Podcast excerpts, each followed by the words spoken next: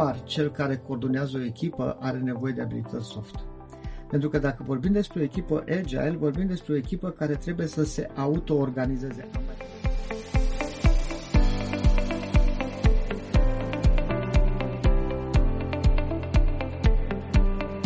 Bine ați venit la Retrospective Agile, un uh, podcast în care privim către agilitate retrospectiv. Sunt Bogdan Mureșan.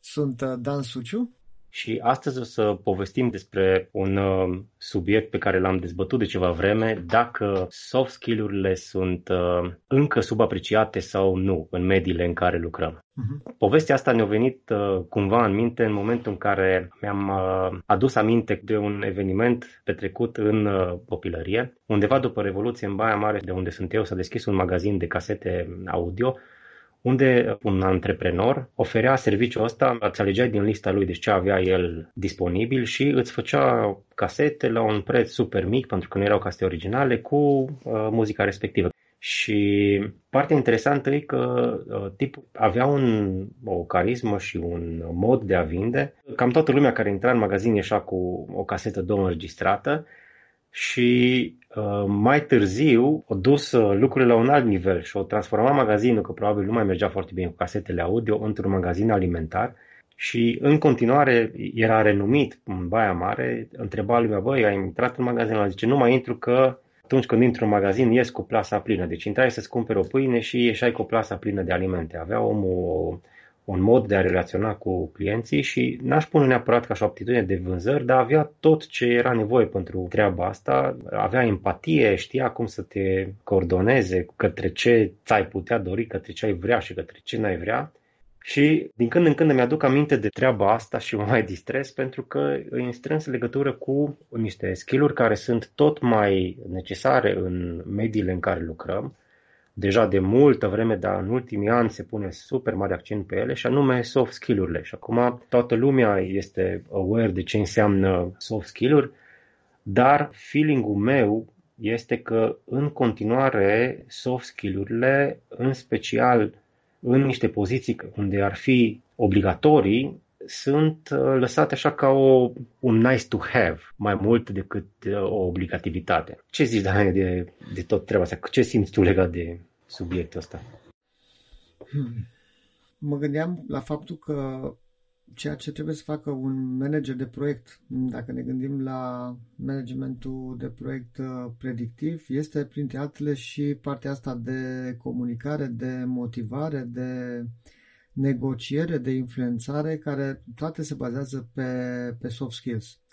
Deci, uh, întotdeauna, persoanele care coordonează sau conduc o echipă, fie o echipă de proiect sau o echipă a unui departament sau unui business unit, se consideră că ar trebui să fie dotate cu aptitudini soft foarte, foarte bune. Probabil că în domeniul tehnic, să zicem în domeniul IT, partea asta este un pic subapreciată. Poate și pentru faptul că dacă stăm să ne gândim, Bogdane, uite, noi avem și o experiență comună, știi bine că la un moment dat era destul de dificil să vinzi o poziție de manager de proiect sau de coordonator de echipă sau așa mai departe în outsourcing sau să nu-i spunem outsourcing, să-i spunem în domeniul acesta de furnizare de servicii software, există o bună parte dintre clienți care nu văd de ce ei ar trebui să plătească persoane pentru aptitudinile lor soft.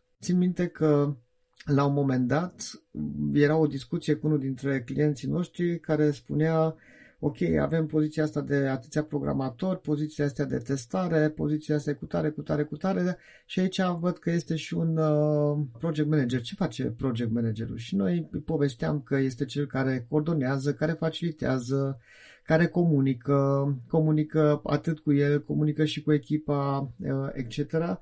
Și răspunsul clientului a fost, a, deci practic face lucruri care vă sunt de folos vouă, nu mie el nu face ceva efectiv pentru mine. Atunci de ce să-l plătesc eu? Pe el trebuie să-l plătiți voi. Deci oarecum e sentimentul ăsta că dacă ai niște aptitudini tehnice, ele se vând uh, foarte bine. În schimb, dacă ai niște aptitudini soft, ele nu sunt de interes pentru cineva care dorește să-i furnizezi, să-i produci, să-i dezvolți un, uh, un produs software. Și mă gândesc că probabil și acesta este unul dintre motivele pentru care aptitudinile soft nu sunt atât de sub focus, nu sunt sub lupă neapărat în, în domeniul IT-ului cel puțin. Da, da. Noi am trecut printr-o experiență comună super faină și experiența respectivă, dacă, dacă îți aduci aminte, a avut loc acum vreo 6-7 ani, când au trebuit să facem primele traininguri în firma în care lucram împreună de product mindset. Și uh-huh. cum erau trainingurile respective, erau mai multe grupe și în fiecare grupă erau 5 zile de training, uh, câte o sesiune de 2-3 ore și de la o sesiune la alta se primeau niște assignment-uri. Și în grupele respective trebuiau rezolvate, trebuia rezolvată problema și făcut o arhitectură la un mic sistem și dusă până la soluția finală. Grupele erau amestecate, au fost, a fost multă lume din cadrul companiei în trainingul respectiv și noi atunci, dacă ți aduci aminte, am avut o poveste super faină. Am realizat că echipele în care au fost prezenți managerii au fost mult mai organizate, au livrat mult mai eficient uh, soluția, deci era o, era o diferență clară, fără ca în echipele respective cineva cumva să fi dat cuiva titlul de tu conduci echipa. Uh-huh. Deci oamenii ăștia care erau bine antrenați aveau skill necesare să influențeze, să faciliteze fără să-și impună o autoritate de titlu în cadrul echipelor respective. Și în ultima vreme, de mulți ani deja, de asta, despre asta e vorba, despre uh, leadership mai mult decât despre management, despre echipe care trebuie să aibă un ownership comun, care trebuie ajutate să meargă înspre un ownership comun, mai ales în partea de agile și asta se poate face prin influență, prin uh, soft skill-uri, o grămadă de soft skill-uri foarte bine puse la punct și care sunt greu de cuantificat, de exemplu, în fața unui client, că ai pomenit uh, domeniul de servicii software, de product development services. Ei, în momentul în care tu nu poți să cuantifici, ai echipa care livrează feature-uri, care livrează funcționalități, care face treaba asta, dar ai și omul ăla care organizează și face să livreze mai eficient și ajută în a livra mai eficient, Tocmai pentru că nu e foarte tangibilă partea asta de soft skill și greu și de evaluat și de cuantificat, vin foarte multe lucruri cu experiența, tocmai de aia cred că e și greu de vândut și și greu de pus accentul pe ea. Uh-huh. Adică uh-huh. eu țin minte întrebări de genul, bun mă, am fost la trainingul ăla de soft skill și cum îmi măsori eu că ce am învățat acolo s-o prins de el? Păi cu siguranță nu o să măsori a, a doua zi, pentru că nu e ca și cum ar l-ai învățat pe un om să facă o piesă la strung și te uiți a doua zi dacă a făcut piesa corect, mai corectezi un pic și în trei zile ies piesele strungite, lucrate și state of the art. Omul a prins niște noțiuni și trebuie să se dezvolte pe partea respectivă. Mhm. Probabil că și din cauza acestui lucru, că e foarte greu de măsurat, pare să fie și ceva care nu este neapărat foarte, hmm, cum să zic, uh, foarte important. Adică nu prea reușești să stabilești care este impactul, fie el pozitiv, fie el negativ în cadrul unei echipe și atunci nu e neapărat considerat ca fiind relevant. Eu țin minte o anecdotă relativ veche care zice așa că intră un tip într-un magazin de animăluțe de companie, într-un pet shop și vede la un moment dat o maimuțică care era expusă acolo și de sub scria 1000 de euro și întreabă, dar de ce costă atât de mult maimuța asta? Și spune proprietarul magazinului că știe să programeze în uh, C-Sharp. Wow, extraordinar. Și din, lângă era o maimuțică cu 1500 de euro și iarăși întreabă, dar ea ce știe să facă? Păi uite, știe să programeze în, uh, în Python, în fine. Și la un moment dat ajunge către uh, partea din spate a magazinului și dă peste o maimuțică sub care scria 20.000 de, de euro și întreabă, uai, de, de 20 de ori mai, uh, mai scumpă decât celelalte maimuțe, ce știe să facă maimuța asta? Și proprietarul spune, mă, să știi că n-am prea văzut-o făcând nimic, dar toți ceilalți zic project manager. Și cumva uh, chestia asta e foarte simpatică. De ce? Pentru că tot ceea ce fac oamenii dintr-o echipă de, de proiect, toate activitățile pe care le, le realizează ei, duc până la urmă la niște lucruri care sunt tangibile, care sunt verificabile, care sunt validabile, care sunt măsurabile. Cumva este vizibil rezultatul efortului lor. Un manager de proiect sau un coordonator de echipă sau un lider de echipă, într-un procent foarte mare, undeva spre 80, chiar 90% din timp, comunică. comunică prin uh, limbaj verbal, față în față, comunică în scris, prin uh, e mail comunică cu echipa de proiect, comunică cu clientul, cu product owner-ul, cu alți stakeholder care sunt implicați în, uh, în proiectori. Este foarte greu de cuantificat. Cum să măsori munca pe care o depune el, numărând cuvintele, numărând e mail și de aceea pentru o persoană din exterior care nu este avizată, ar putea părea că nu face mai nimic. Da? În consecință, cumva ca și urmare a acestui fapt, ar putea să considere că de fapt nici nu face mare lucru, că este, nici nu este neapărat nevoie de o astfel de persoană sau de astfel de aptitudini, pentru că nu, ele nu sunt evidente în ceea ce privește identificarea lor și măsurarea lor. Faptul că echipa merge bine, faptul că echipa este performantă, nu este văzută ca și o consecință directă a unor aptitudini soft pe care le are uh, cel care coordonează această, această echipă. Eu aș vrea să mai spun un lucru aici. Noi am pus acum în balanță discutând puțin aptitudinile soft versus aptitudini tehnice uh, unde prin aptitudini tehnice ne-am referit la capacitatea unei persoane de a se descurca într-un anumit domeniu tehnic sau are o anumită expertiză tehnică. Dar nu este numai asta. De exemplu, pentru un uh, Scrum Master, aptitudinile soft sunt cele legate, cum ziceai, de comunicare, de influență, de negociere, de facilitare, de coaching, etc., etc., dar aptitudinile hard sunt cele legate de cunoașterea foarte bună a procesului de cunoașterea foarte bună a instrumentelor pe care le poate uh, utiliza, de cunoașterea foarte bună a practicilor, a ceremoniilor, a modului în care ele se desfășoară. Astea sunt tot aptitudini hard, dar sunt aptitudini hard care țin de rolul de, de Scrum Master. Și acestea, evident că sunt importante, dar acestea țin mai degrabă de cunoștințe, de ceea ce știe fiecare persoană, de ceea ce a învățat fiecare persoană. Uh, aptitudinile soft sunt mai degrabă lucruri care țin de modul în care lucrează, de empatie, de felul în care îi înțelege pe ceilalți, de inteligență socială și inteligență emoțională la urma, la urma urmei. Aș vrea să mai spun un lucru, e legat de faptul că nu doar cel care coordonează o echipă are nevoie de abilități soft.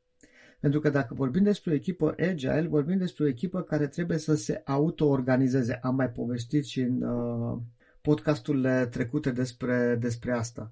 Ori o echipă care trebuie să se auto-organizeze este o echipă a care membrii trebuie să colaboreze foarte bine împreună. Deci, cu atât mai mult, ei, la rândul lor, trebuie să aibă abilități uh, soft de lucru în echipă, de colaborare, de cooperare, de bună înțelegere între, între ei. La rândul lor și aceste lucruri sunt foarte importante. Astăzi, în momentul în care ești preocupat de a crește nivelul aptitudinilor soft pentru oamenii din compania ta, pentru oamenii din uh, organizația ta, nu te gândești doar la cei care fac parte din uh, nivelul de middle management sau high level management, ci trebuie să te gândești și la celelalte persoane care compun echipele de proiect, pentru că este la fel de important. Și aici ai ajuns într-o mare capcană a scramului. Am ajuns sau am căzut? Ai ajuns, că n-ai căzut în ea, ci cumva ai clarificat-o. Scrum-ul precizează că Scrum Masterul trebuie să știe foarte bine procesul, gardianul procesului și fiecare om din echipă poate să joace rolul de Scrum Master. Dar ca să joci rolul de Scrum Master, care e un lider peste oameni informal, deci este un lider formal peste proces, un lider informal peste oameni, trebuie să ai aptitudinile astea, soft skill-urile de care povestim noi. Ei, în momentul în care tu zici că oricine poate să joace rolul din echipă, atunci trebuie să le și acorzi pregătirea necesară, adică trebuie să-i ajuți pe oameni să vadă ce înseamnă facilitare, trebuie să-i ajuți să vadă ce înseamnă o rezolvare de conflict, trebuie să-i ajuți pe oameni să vadă ce înseamnă influență. Și uh, multe, multe din lucrurile astea fac parte din gama foarte largă de soft skill-uri de care povestim noi. Mm-hmm. Dar eu aș mai adăuga aici încă un lucru legat de cunoștințele pe care ar trebui, cunoștințele și capabilitățile pe care trebuie să le aibă un Scrum Master, de exemplu. Fără doar și poate că este esențial că el să aibă un background tehnic. Este esențial să aibă un background tehnic pentru că în absența lui își pierde un anumit tip de autoritate în fața uh, membrilor de echipă și nu ne dorim să pornească cu un astfel de handicap. Câteodată background-ul lui îl poate ajuta ca uh, pe lângă mm, tascurile care țin de rolul de Scrum Master să facă și lucruri Uh, efectiv pe proiect, să execute, să dezvolte fel de fel de user story acolo pe, pe proiectul pe care lucrează. Deci îi oferă posibilitatea aceasta de a acționa în același timp într-o echipă de proiect și ca Scrum Master și ca team member și ca membru al uh, echipei. Însă, sugestia este următoarea sau recomandarea mai degrabă este următoarea.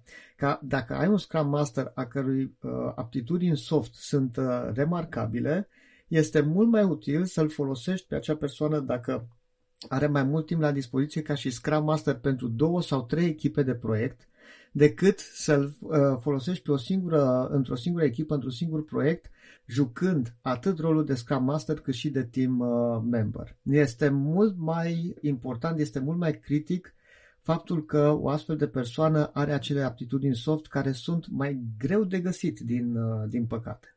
Dacă ar fi să-ți faci așa un, un top în minte, din punctul tău de vedere, care ar fi, nu știu, cea mai dificilă uh, aptitudine soft de dobândit sau de educat? Mai să știi că nu m-am, nu m-am gândit la lucrul ăsta până acum. Sunt atât de multe aptitudini soft încât cred că este foarte greu să, să identifici una singură care este cea mai, uh, cea mai dificilă. Cred că, uh, cu siguranță, partea asta de uh, ascultare activă, Adică pur și simplu să stai și să asculți, într-adevăr să asculți pe oamenii din, uh, din jurul tău. Este o aptitudine tot mai rar întâlnită și care este combinată cumva și cu calm, cu răbdare. O, iarăși o aptitudine care este tot mai rar întâlnită, pentru că lucrurile sunt atât de dinamice, totul se desfășoară în jurul nostru într-un ritm atât de rapid, încât de foarte multe ori, în timp ce discutăm cu celelalte persoane, în momentul în care ies în fața noastră, după ce ei au spus jumătate dintr-o frază, noi deja avem o părere, avem o opinie despre ceea ce ei urmează să spună în continuare până la finalul frazei și chiar am vrea să întrerupem și să completăm noi sau să venim noi cu niște lucruri uh, în plus. Și eu zic că mai mult sau mai puțin, tot ceea ce se întâmplă acum, în uh, momentul ăsta, Uh, la nivel uh, mondial, este ceva ce ne pune la mare încercare aptitudinea asta. Aptitudinea asta de a avea răbdare, de a te calma, de a te autocontrola și de a fi mai atent la ceea ce spun uh, ceilalți. Și eu aș mai adăuga aici și de a avea încredere. Deci de multe ori, în momentul în care avem un ownership comun și hotărâm să lucrăm împreună ca echipă sau în momentul în care mă decid că eu sunt un servant leader și uh, acționez ca și un servant leader și gândesc ca și un servant leader, asta înseamnă să ofer încredere că cei care lucrează cu mine și care îmi oferă soluții fac și acționează în cel mai bun interes a ceea ce avem de făcut.